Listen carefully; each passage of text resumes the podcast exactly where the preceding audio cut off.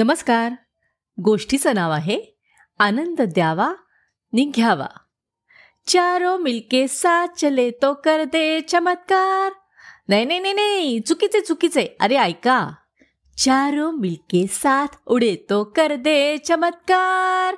असं हवं नाही का? आपण उडणार आहोत आपण थोडी चालणार आहोत. निळ्या पतंगाची चूक सुधारत लाल पतंग म्हणाला. मग सगळे एका सुरात लाल पतंगानं सुधारलेलं गाणं म्हणू लागले. पिवळा निळा लाल केशरी असे चार पतंग आकाशात उडायची वाट बघत होते.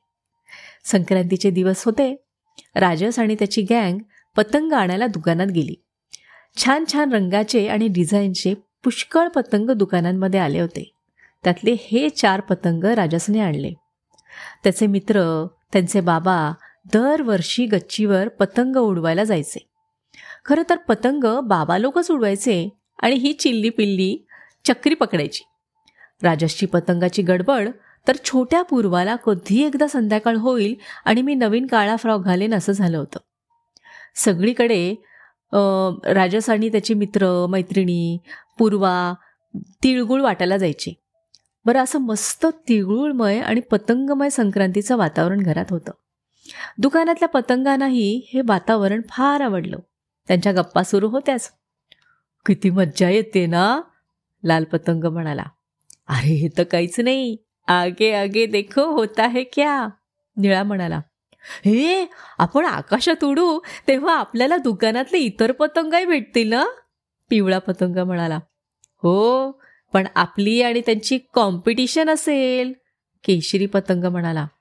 अरे वेड्या काटाकाटी म्हणतात त्याला शुद्ध मराठीत. समजलं? मग कोणीतरी हरणार. अरे खेळात हार जीत होतच असते. पिवळा समजावून लागला. तरी पण लाल आपला उदास होऊन बोलतच राहिला. मग कोणीतरी फाटेल झाडात अडकेल. अरे त्याला काही इलाज नाही. उंच उडायचं तर नंतरचे परिणामही सहन करायला हवेत निळा समजवत होता. आणि आपण उंच उडालोच नाही तर काय अर्थ आहे आपल्याला? आपण पतंग उंच उडायलाच तर बनलोत आले आले बाबा आले. चला उडायला. हो तयार. पिवळा ओरडला. शेवटी सगळी मुलं बाबा लोक गच्चीवर जमले. पतंग चक्री मांजा सगळी जय्य तयारी होती. पतंगाला कण बांधायचा कार्यक्रम चालू होता आणि नेमका लाल पतंग फाटला. आकाशात उडायच्या आधीच फाटला.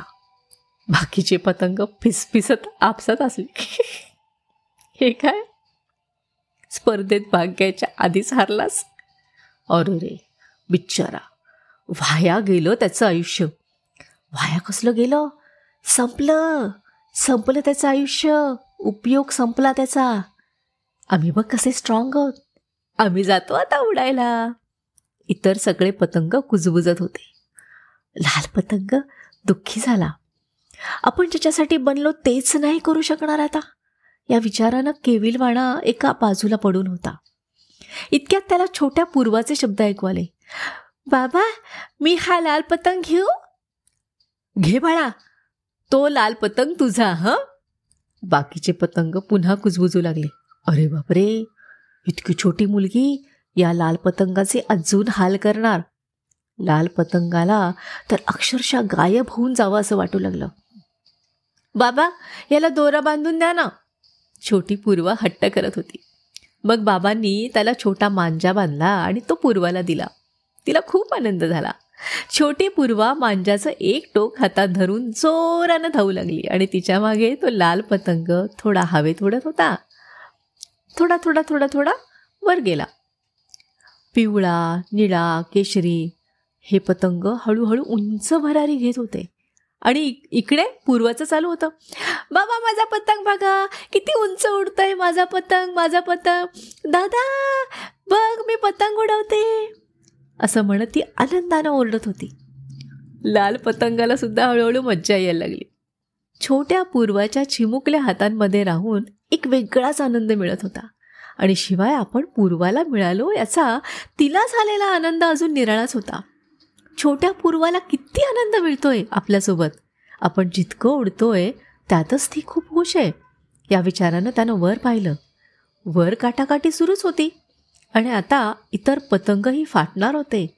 खाली पडणार होते. बाबा आणि राजेशच्या चेहऱ्यावरही पतंग उंच गेल्यानं तोच आनंद होता जो छोट्या पूर्वाच्या चेहऱ्यावर होता. हे पाहून लाल पतंगाला जाणवलं की आपला जन्म वाया गेला नाहीये. आपणही कोणाला तरी आनंद दिला आहे आणि हे जाणवल्यावर आकाशात न उडता आल्याचं त्याचं दुःख केव्हाच नाहीसं झालं. धन्यवाद.